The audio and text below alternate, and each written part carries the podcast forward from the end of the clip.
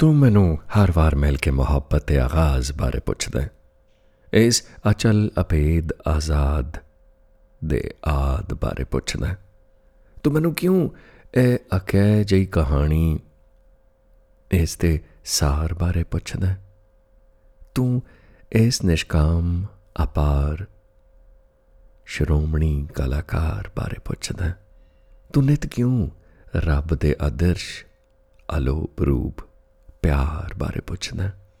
ਨਾ ਆਵਾਜ਼ਾਂ, ਕਵਿਤਾਵਾਂ, ਨਾ ਭਾਵਨਾਵਾਂ ਤੇ ਨਾ ਸਿਰਨਾਵਾਂ। ਇਸ ਅਥਾ ਅਕੈ ਨੂੰ ਕਥਨੀ ਦੇ ਭਾਂਡੇ ਵਿੱਚ ਦੱਸ ਮੈਂ ਕਿੰਜ ਪਾਵਾਂ। ਹਨੇਰੇ ਤੇ ਰੋਸ਼ਨਾਈਆਂ ਦੇ ਨਿਰੰਤਰ ਹੁੰਦੇ ਘੋਲ ਵਿੱਚ ਦੋਹਾਂ ਤੇਰਾਂ ਦੀ ਜਿੱਤ ਹੈ। ਇਹ ਇਸ਼ਕ ਹਰ ਸ਼ੈ ਵਿੱਚ ਸੰਮਿਲਿਤ ਹੈ। ਇਸ ਤੋਂ ਬਾਹਰ ਜਦ ਕੁਝ ਹੈ ਹੀ ਨਹੀਂ। ਤਾਂ ਦੱਸ ਮੈਂ ਕੀ ਕਹਾਂ? ਇਹ ਆਦ ਤੋਂ ਤੁਰਿਆ, ਅੰਤ ਨਾਲ ਜੁੜਿਆ, ਹਰ ਇੱਕ ਦਾ ਸਮਕਾਲੀ।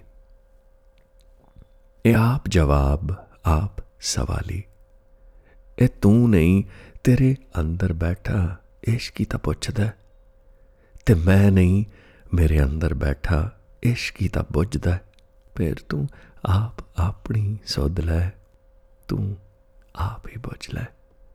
ਤੂੰ ਆਪ ਹੀ ਬੁੱਝ ਲੈ ਆਪ ਹੀ ਬੁੱਝ ਲੈ।